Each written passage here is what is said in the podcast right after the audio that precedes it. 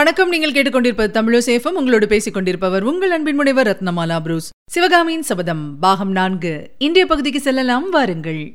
சிவகாமியின் சபதம் பாகம் நான்கு. அத்தியாயம். சிதைந்த கனவு. ரஞ்சனியின் வஞ்சம். மூர்ச்சித்து விழுந்த சிவகாமி அண்டை நாகநந்தி பாய்ந்து சென்று நெற்றியின் பொட்டுக்களிலும் மூக்கின் அருகிலும் தம் நீண்ட விரல்களை வைத்து பார்த்தார். காபாலிகையை கடுங்கோபத்துடன் நோக்கி அடி பாதகி என்ன காரியம் செய்துவிட்டாய்?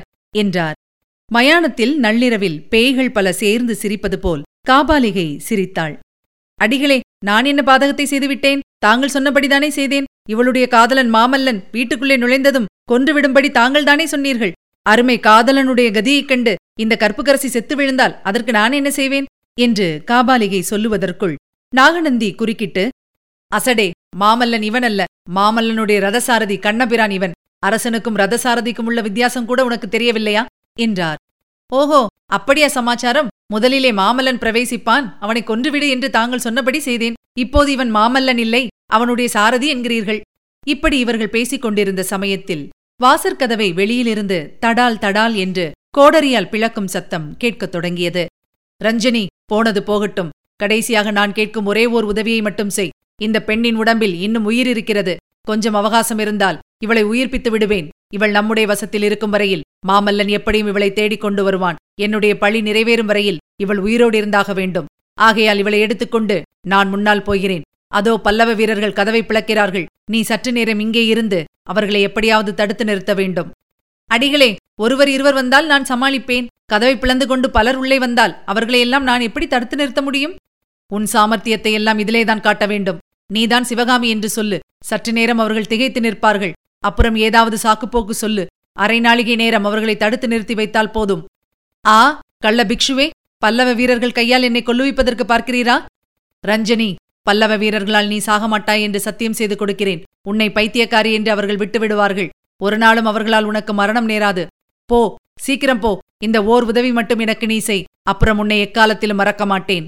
அசூயையும் குரோதமும் நிறைந்த கண்களால் காபாலிகை மூர்ச்சையாய் கிடந்த சிவகாமியையும் புத்த பிக்ஷுவையும் மாறி மாறி பார்த்துவிட்டு வேண்டா வெறுப்பாக வாசற்பக்கம் போவதற்கு திரும்பினாள்.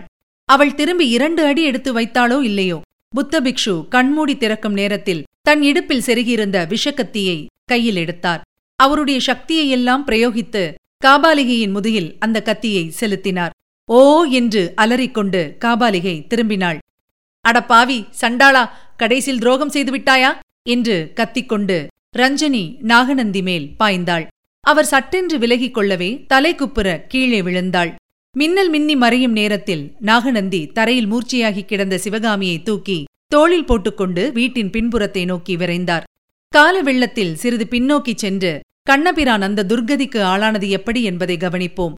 பல பலவென்று கிழக்கு வெளுத்திருக்கும் நேரத்தில் வாத்தாப்பி கோட்டைக்குள்ளே அதன் பிரதான மேற்கு வாசல் வழியாக பிரவேசித்த சேனாதிபதி பரஞ்சோதி கோதண்டத்திலிருந்து விடுபட்ட ராமபாணத்தைப் போல் நேரே சிவகாமி இருந்த மாளிகையை நோக்கிச் செல்ல விரும்பினார். ஆனால் அது அவ்வளவு சுலபமான காரியமாயில்லை. நாற்புறமும் தீப்பட்டு எரிந்து கொண்டிருந்த அந்த மாநகரத்தின் மக்கள் அலறி புடைத்துக் கொண்டும் அழுது புலம்பிக் கொண்டும் அங்குமிங்கும் பித்து பிடித்தவர்கள் போல் ஓடிக்கொண்டிருந்தார்கள் கோட்டை மதில் மேலாக ஆங்காங்கு ஏறி குதித்து நகரத்துக்குள் புகுந்த பல்லவ பாண்டிய வீரர்கள் வாதாபியின் பெருஞ்செல்வத்தை கொள்ளையடிக்கும் வெறியினால் மதம் பிடித்தவர்களாய் தங்களை தடுத்தவர்களையெல்லாம் கொன்று வீழ்த்திக் கொண்டு அங்குமிங்கும் ஓடினார்கள். தீப்பிடித்த வீடுகளின் மேற்கூரைகள் தடதடவென்று விழுந்து வீதிகளை அடைத்தன. தீயும் புகையும் படலம் படலமாக காற்றில் சுழன்று நாற்பக்கமும் பரவின. இத்தகைய இடையூறுகளையெல்லாம் தாண்டிக் கொண்டு சேனாதிபதி பரஞ்சோதி வாதாபி வீதிகளின் வழியாக செல்ல வேண்டியிருந்தது. ஒன்பது வருஷத்துக்கு முன்னால் அந்த நகரின் வீதிகளின் வழியாக சிவகாமியின் வீட்டுக்குச் சென்ற ஞாபகத்தைக் கொண்டு சுலபமாக இப்போது வழி கண்டுபிடித்து செல்லலாம் என்று அவர் எதிர்பார்த்தார். அதுவும் அப்போது நகரில் ஏற்பட்டிருந்த குழப்பத்தினால் அவ்வளவு சுலபமாயில்லை. அவர் பின்னோடு ரதம் ஓட்டிக் கொண்டு வந்த கண்ணபிரானையும் அடிக்கடி வழி சரிதானா? என்று கேட்டுக்கொள்ள வேண்டியதாயிருந்தது. கடைசியாக சிவகாமியின் மாளிகை இருந்த வீதியை சேனாதிபதி அடைந்த சமயம் சூரியோதயம் ஆகிவிட்டது. அந்த வீதி முனைக்கு வந்தபோது ஒரு பெரும் கூட்டம் அங்கிருந்து பெயர்ந்து செல்வதை அவர் பார்த்தார். ரிஷபகுடியுடன் கூடிய வீரர்களின் வருகையைக் கண்டதும் எதிரில் வந்த ஜனங்கள் பீதியடைந்து நாற்பக்கமும் சிதறி ஓடினார்கள். சிவகாமி இருந்த மாளிகை வாசலை பரஞ்சோதி அடைந்ததும் அந்த வாசலும் வீதியும் நிர்மானுஷ்யமாயிருப்பதைக் கண்டார். அந்த காட்சி அவருடைய உள்ளத்தில் ஒருவித திகிலை உண்டாக்கியது. வீட்டின் வெளிக்கதவு சாத்தியிருந்தது. வீட்டுக்குள்ளேயோ நிசப்தம் குடிக்கொண்டிருந்தது. யாருக்காக யாருடைய சபதத்தை நிறைவேற்றி அழைத்து செல்வதற்காக இவ்வளவு பெரும் பிரயத்தனம் செய்து படையெடுத்து வந்தோமோ அந்த ஆயனச் மகள் இந்த வீட்டுக்குள்ளே பத்திரமாயிருக்கிறாளா? அவளை உயிரோடு மீட்டுக் கொண்டு போய் கோட்டை வாசலில் காத்துக் கொண்டிருக்கும் ஆயனரிடம் ஒப்புவிக்கும் பாக்கியம் கிடைக்குமா? இப்படி சேனாதிபதி பரஞ்சோதி எண்ணமிட்டுக் கொண்டிருக்கும் போது வீதியின் எதிர்ப்புறத்திலிருந்து சில பல்லவ வீரர்கள் ரிஷபக்குடியுடன் விரைந்து குதிரை மேல் வருவது தெரிந்தது. அவர்கள் தமக்குத்தான் ஏதோ முக்கியமான செய்தி கொண்டு வருகிறார்கள் என்று பரஞ்சோதி ஊகித்துக் கொண்டு பக்கத்தில் ரதத்திலிருந்து இறங்கி நின்ற கண்ணபிரானை பார்த்து கண்ணா கதவை தட்டு. கதவு திறந்ததும் உள்ளே சென்று தேவியிடம் நாம் தான் வந்திருக்கிறோம். அவரை அழைத்துப் போவதற்கு என்று சொல்லு என்றார். அவ்விதமே கண்ணன் போய் கதவை தட்டினான். சிறிது நேரத்துக்கெல்லாம் கதவின் திட்டி வாசல் திறந்தது. கண்ணன் உள்ளே பிரவேசித்ததும் மறுபடியும் கதவு சாத்திக் கொண்டது. அவசரமாக வந்த பல்லவ வீரர்களின் தலைவன் பரஞ்சோதி எதிர்பார்த்தது போல் அவருக்கு ஒரு செய்தி கொண்டு வந்தான். செய்தி அனுப்பியவன் இலங்கை இளவரசன் மானவன்மன். சேனாதிபதியின் கட்டளைப்படி மாணவன்மன் பொறுக்கி எடுத்த வீரர்களுடன் வடக்கு கோட்டை வாசல் வழியாக பிரவேசித்து வாத்தாபி அரண்மனையை அடைந்தான். அரண்மனையில் தீப்பிடிப்பதற்குள்ளே அதனுள்ளே இருந்த விலை மதிப்பதற்கரிய செல்வங்களையெல்லாம் வெளியேற்றிவிட ஏற்பாடு செய்தான். ஆனால் அரண்மனைக்குள்ளும் வெளியிலும் எவ்வளவு தேடியும் வாதாபி சக்கரவர்த்தி அகப்படவில்லை. அரண்மனை காவலர்களை விசாரித்ததில் சக்கரவர்த்தி கடைசியாக அரண்மனை வாசலில் சளுக்க வீரர்களையெல்லாம் சேர்த்து எல்லாரையும் எப்படியாவது உயிர் தப்பி பிழைத்து நாசிகாபுரிக்கு வந்து சேரும்படி சொல்லிவிட்டு தாம் ஒரு சில வீரர்களுடன் தெற்கு கோட்டை வாசலை நோக்கி சென்றதாக தெரிந்தது. ஆனால் தெற்கு கோட்டை வாசலை கைப்பற்றி காவல் புரிந்த பல்லவ வீரர்கள் அந்த வழியாக சக்கரவர்த்தி வெளியேறவில்லை என்றும் உறுதியாக சொன்னார்கள். இதையெல்லாம் கேட்ட சேனாதிபதிக்கு மனக்லேசம் முன்னைவிட அதிகமாயிற்று. வாத்தாபி சக்கரவர்த்தியாக வேஷம் பூண்டு நடித்தவர் நாகநந்திதான் என்பதை அவர் சத்ருக்னன் மூலம் தெரிந்து கொண்டிருந்தார் அல்லவா? விஷப்பாம்பை விட கொடிய அந்த பாதகன் ஒருவேளை சிவகாமியின் மூலமாக பல்லவர் மீது பழி தீர்த்து கொள்ள முயற்சி செய்யலாம் அல்லவா? இந்த நிமிஷத்தில் ஒருவேளை அந்த கள்ள பிக்ஷு சிவகாமியை துன்புறுத்திக் கொண்டிருக்கிறானோ என்னவோ? அவளை யாரும் கண்டுபிடிக்க முடியாத இடத்தில் ஒழிக்க பார்க்கிறானோ என்னவோ.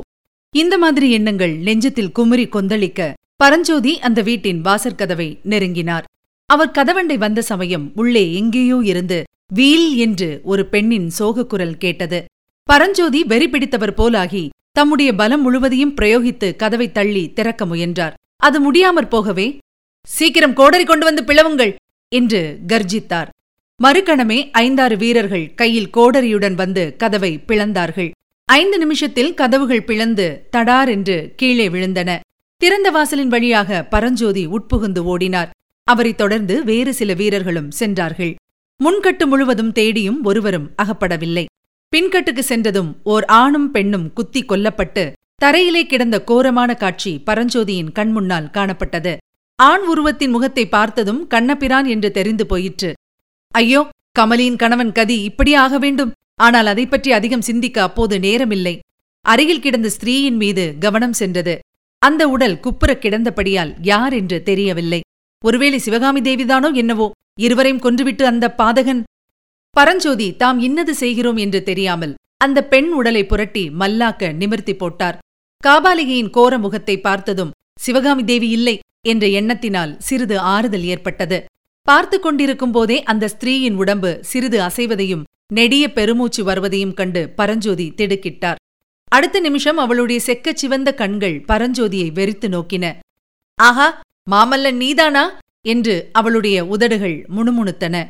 சிவகாமியைப் பற்றி அவளிடம் ஏதேனும் தெரிந்து கொள்ளலாம் என்ற ஆவலால் எழுந்த பரபரப்புடன் ஆம் பெண்ணே நான் மாமல்லன்தான் நீ யார்? சிவகாமி தேவி எங்கே? என்று சேனாதிபதி கேட்டார். இதென்ன கேள்வி? நான் தான் சிவகாமி. தெரியவில்லையா? என்றாள் காபாலிகை. அப்போது அவள் முகத்தில் தோன்றிய கோர புன்னகை அவளுடைய விகாரத்தை பன்மடங்காக்கிற்று. ஒரு கண நேரம் பரஞ்சோதி திகைத்துப் போனார். நெடுங்காலம் சிறைப்பட்டிருந்த காரணத்தினால் சிவகாமி தேவிதான் இவ்விதம் சித்தப்பிரமை கொண்ட பிச்சியாகிவிட்டாளோ? சீச்சி ஒரு நாளும் அப்படி இராது. குண்டோதரன் ஒரு மாதத்துக்கு முன்புதான் சிவகாமியைப் பற்றி கூறியதும் பரஞ்சோதிக்கு நினைவு வந்தது. அந்த காபாலிகைதான் குகை வழியாக பிரவேசித்து இவ்விடம் வந்திருக்கிறாள் போலும். சி ஏன் பொய் சொல்லுகிறாய்? நீ சிவகாமி இல்லை. சிவகாமி எங்கே என்று உண்மையை சொன்னால் உண்மையை நான் சொன்னால் அதற்கு பிரதியாக நீ எனக்கு என்ன செய்வாய்? உன் உயிரை காப்பாற்றுவேன் என்றார் பரஞ்சோதி. ஆஹா விஷக்கத்தி பாய்ந்த என்னை காப்பாற்ற உன்னால் ஒரு நாளும் ஆகாது. விஷக்கத்தியா? அப்படியானால் நாகநந்திதான் உன்னை கொன்றிருக்க வேண்டும். பெண்ணே சீக்கிரம் சொல். நாகநந்தி எப்படி எந்த வழியாகப் போனான்? சொன்னால் உனக்காக அவனை பழி வாங்குகிறேன். நாகநந்தி மேல் பழி வாங்கி என்ன பிரயோஜனம்? அந்த கள்ளபிக்ஷு என்னை கொன்றது உண்மைதான். ஆனால் அவனாக கொல்லவில்லை. அந்த நீலி சிவகாமி தூண்டித்தான் கொன்றான். பல்லவனே நீ உன்னை மன்மதன் என்றுதான் நினைத்துக் கொண்டிருக்கிறாய். ஆனால் என்ன செய்வது? அந்த மூலி சிவகாமிக்கு உன் பேரில் ஆசை இல்லை. வறண்டு காய்ந்து எலும்பும் தோலுமாயிருக்கும். புத்த பிக்ஷுவின் பேரிலேதான் அவளுக்கு மோகம். நீ வருவதாக தெரிந்ததும் அவள்தான் நாகநந்தியை அழைத்துக் கொண்டு ஓடிவிட்டாள். நான் குறுக்கே நிற்பேன் என்று என்னையும் கொல்லச் செய்தாள். எனக்காக நீ பழி வாங்குவதாயிருந்தால் சிவகாமியை பழிவாங்கு அந்த அசட்டு புத்த பிக்ஷுவை ஒன்றும் செய்யாதே. இந்த வார்த்தைகள் எல்லாம் பரஞ்சோதியின் காதில் கர்ண கடூரமாக விழுந்தன. மேலே கேட்க சகியாமல் பெண்ணே அவர்கள் இருவரும் எங்கே இப்போது? எப்படி போனார்கள்? சீக்கிரம் சொல்லு என்று கூறினார். தன்னுடைய யுக்தி பலித்துவிட்டது என்று எண்ணிய காபாலிகே கொல்லை முற்றத்து கிணற்றிலே இறங்கிப்பார். சுரங்க வழி அங்கே இருக்கிறது. சிவகாமியை பழிவாங்கு ஞாபகம் இருக்கட்டும் என்று சொல்லி பேச்சை நிறுத்தினாள். அத்தோடு அவளுடைய மூச்சும் நின்றது. இனி கேட்கலாம் அடுத்த பகுதி. புத்தர் சந்நிதி. சேனாதிபதி பரஞ்சோதி தம்முடன் வந்திருந்த வீரர்களுக்கு அதிவிரைவாக சில கட்டளைகளை இட்டார். அவர்களில் நாலு பேரை மட்டும் தம்மை தொடர்ந்து வரும்படி ஆக்ஞாபித்துவிட்டு அந்த வீட்டின் கொல்லை முற்றத்தை நோக்கி விரைந்து சென்றார். முற்றத்தின் மத்தியில் பவளமல்லிகை மரத்தின் அருகில் இருந்த கிணற்றண்டை சென்று உட்புறம் எட்டிப் பார்த்தார். கிணற்றின் சுற்றுச்சுவர் கொஞ்ச தூரம் வரையில் செங்கல்லால் கட்டப்பட்டிருந்தது. அதற்கு கீழே பாறையை பெயர்த்து தோண்டியிருந்தது. தண்ணீர் மிக ஆழத்தில் இருந்தது. நெஞ்சு திக்கு திக்கு என்று அடித்துக்கொள்ள பரஞ்சோதி அந்த கிணற்றுக்குள்ளே கைப்படி சுவரை பிடித்துக்கொண்டு இறங்கினார். அவருடன் மற்ற நால்வரும் இறங்கினார்கள். செங்கல் சுவரை தாண்டி பாறைச் சுவரை அவர்கள் எட்டிய பிறகு மேடும் பள்ளமும் பொக்கையும் போழையுமாக இருந்தபடியால் இறங்குவது சுலபமாயிருந்தது. கிணற்றின் முக்கால் பங்கு ஆழம் இறங்கியதும் பரஞ்சோதி ஆ என்று ஆச்சரிய சப்தமிட்டார். அங்கே பாறைச் சுவரில் ஒரு பெரிய போழை இருந்தது. அது உள்ளே ஆழமாகச் சென்றதோடு சிறிது தூரத்துக்கு அப்பால் ஒரே இருட்டாகவும் காணப்பட்டது. பரஞ்சோதி தம்முடன் வந்த வீரர்களுக்கு சமிக்ஞை செய்துவிட்டு அந்த போழைக்குள் புகுந்தார். ஓர் ஆள் படுத்து ஊர்ந்து செல்லும் அளவில்தான் அந்த துவாரம் இருந்தது. ஆனால் சிறிது தூரம் அவ்விதம் ஊர்ந்து சென்றதும் துவாரம் பெரியதாயிற்று. இன்னும் சிறிது தூரம் உட்கார்ந்தபடி நகர்ந்து சென்ற பிறகு காலில் படிக்கட்டுகள் தென்பட்டன. நாலைந்து படிக்கட்டுகளில் இறங்கியதும் சமதளத்துக்கு வந்திருப்பதாகத் தோன்றியது. முதலில் சிறிது நேரம் ஒரே இருட்டாயிருந்தது. கண்கள் இருளுக்கு பழக்கமானதும் கொஞ்சம் சுற்றுப்புற தோற்றத்தை பார்க்க முடிந்தது. பூமிக்கு அடியிலே பாறையை குடைந்து அமைத்த விஸ்தாரமான மண்டபத்தின் ஓர் ஓரத்தில் தாம் நிற்பதை பரஞ்சோதி அறிந்தார். அவர் நின்ற இடத்துக்கு நேர் எதிரே ஒரு பெரிய புத்தர் சிலை காட்சியளித்தது. புத்தர் சிலையின் மேலே அழகிய வேலைப்பாடுள்ள விமானம் காணப்பட்டது. எதிரே இரண்டு வரிசைகளாக பெரிய பெரிய பாறை தூண்கள் நன்கு செதுக்கி செப்பனிடாத பெருந்தூண்கள் நின்றன. பரஞ்சோதியும் மற்ற வீரர்களும் அந்த மண்டபத்தில் அங்கும் இங்கும் சுற்றி அலைந்து தூண் மறைவுகளிலும் மூலை முடுக்குகளிலும் தேடினார்கள். அங்கு மனிதர் யாரும் தென்படவில்லை. ஆனாலும் ஒரு தூணின் மறைவில் சில உடைகளும் ஆபரணங்களும் கிடைத்தன. அவை சக்கரவர்த்திக்குரியவை என்று கண்டதும் பரஞ்சோதி அவ்விடத்தில் நாகநந்தி ராஜரீக உடைகளை களைந்து சந்நியாசி உடை தரித்திருக்க வேண்டுமென்று தீர்மானித்தார். ஆனால் நாகநந்தியும் அவருடன் சென்ற சிவகாமியும் எங்கே? அங்கிருந்து அவர்கள் மாயமாய் மறைந்திருப்பார்களா? பரஞ்சோதியின் பார்வை தற்செயலாக புத்த பகவானுடைய சிலை மீது விழுந்தது. சட்டென்று அவருடைய மூளையில் ஓர் எண்ணம் உதித்தது. காஞ்சி ராஜவிகாரத்தில் புத்தர் சிலைக்கு பின்னால் இருந்த ரகசிய வழி ஞாபகத்துக்கு வந்தது. உடனே பரஞ்சோதி புத்தர் சிலையை நோக்கி பாய்ந்து சென்றார். அங்கு அந்த சிலை பாறையின் பின் சுவரோடு ஒட்டியிருந்தது. சிலைக்கு பின்னால் துவாரமோ ரகசிய வழியோ இருப்பதற்கு இடமே இல்லை. பரஞ்சோதி பெரும் ஏமாற்றத்துக்குள்ளானார். ஆயினும் தாம் தேடும் வழியின் ரகசியம் இந்த சிலையிலேதான் இருக்க வேண்டும் என்ற எண்ணம் அவர் மனத்தை விட்டு அகலவில்லை. பிரபு புத்த பகவானே மகாவிஷ்ணுவின் மாயாவதாரம் தாங்கள் என்று நான் கேள்விப்பட்டது உண்மையானால் இச்சமயம் எனக்கு வழிகாட்ட வேண்டும். தங்களுடைய பாதார விந்தமே கதி என்று நினைத்த வண்ணம் சேனாதிபதி புத்தர் சிலையின் பாதங்களை தொட்டார். தொட்டதுதான் தாமதம். உடனே ஓர் அற்புதம் நிகழ்ந்தது. அதாவது புத்தர் சிலை தன் இடம் விட்டு பெயர்ந்து ஒரு பக்கமாக சிறிது நகர்ந்தது. பின்புறத்து பாறை சுவரிலே எதிர்பார்த்தபடி சுரங்க வழியும் காணப்பட்டது. ஆஹா புத்த பகவான் வழிவிட்டார் என்ற குதூகலமான எண்ணத்துடன் மற்ற வீரர்களுக்கு சமிக்ஞை செய்துவிட்டு பரஞ்சோதி சுரங்க வழியில் பிரவேசித்து ஓர் அடி எடுத்து வைத்தார். அப்போது தம் எதிரிலே அந்த சுரங்க வழியிலே அவர் சற்றும் எதிர்பாராத ஆச்சரியமான காட்சி ஒன்றைக் கண்டார். ஒன்றன் பின் ஒன்றாக பல தீவர்த்திகள் அந்த குறுகிய சுரங்க வழியில் வந்து கொண்டிருந்தன. அவற்றை எடுத்துக்கொண்டு வந்த மனிதர்கள் கன்னங்கரிய கொள்ளிவாய் பிசாசுகள் போல தோன்றினார்கள்.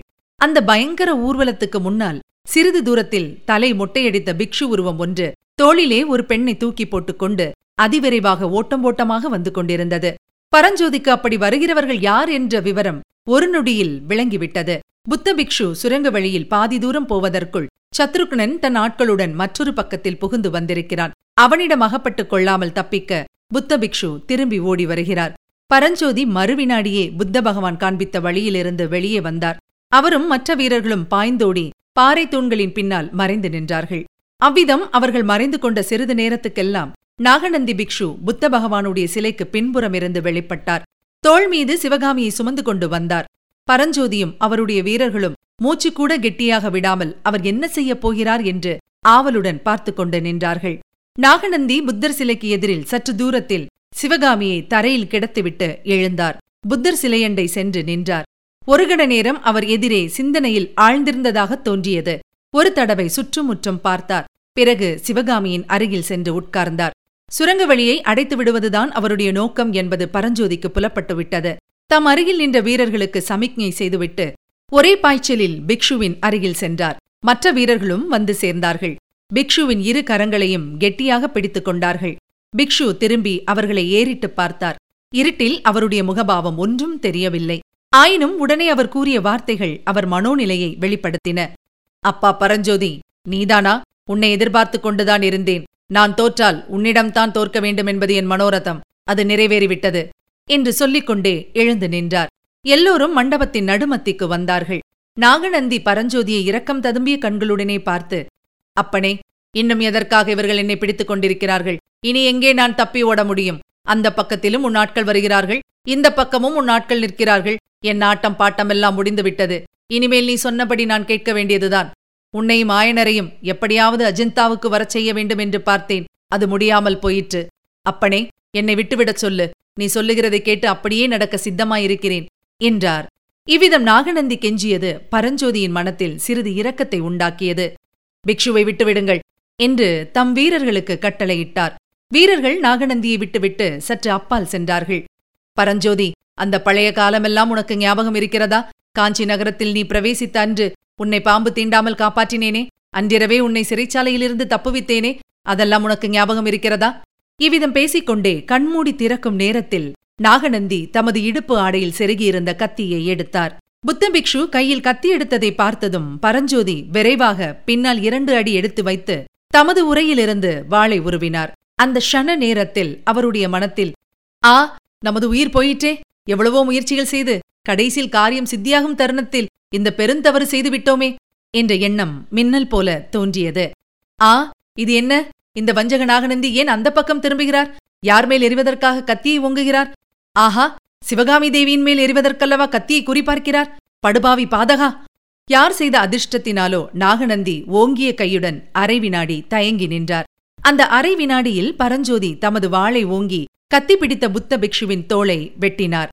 பிக்ஷுவின் கத்தி குறி தவறி எங்கேயோ தூரப் போய் விழுந்தது. நாகநந்தியும் அடியற்ற மரம் போல் தரையில் விழுந்தார். இதுவரை நீங்கள் கேட்டது சிவகாமின் சபதம் பாகம் நான்கு. வழங்கியவர் உங்கள் அன்பின் முனைவர் ரத்னமாலா புரூஸ். சிவகாமின் சபதம் என்ற எமது இந்த ஒலிப்புத்தக முயற்சிக்கு நீங்கள் அளித்து வரும் அன்பிற்கும் ஆதரவிற்கும் மிக்க நன்றியை தெரிவித்துக் கொள்கிறோம் தொடர்ந்து கேளுங்கள் நண்பர்களிடமும் பகிருங்கள் மறவாமல் சப்ஸ்கிரைப் செய்ய சொல்லுங்கள். அவர்களும் தேன் தமிழ் சுவை பருகட்டும். மீண்டும் அடுத்த பகுதியில் சந்திக்கலாம். இணைந்திருங்கள் மகிழ்ந்திருங்கள்.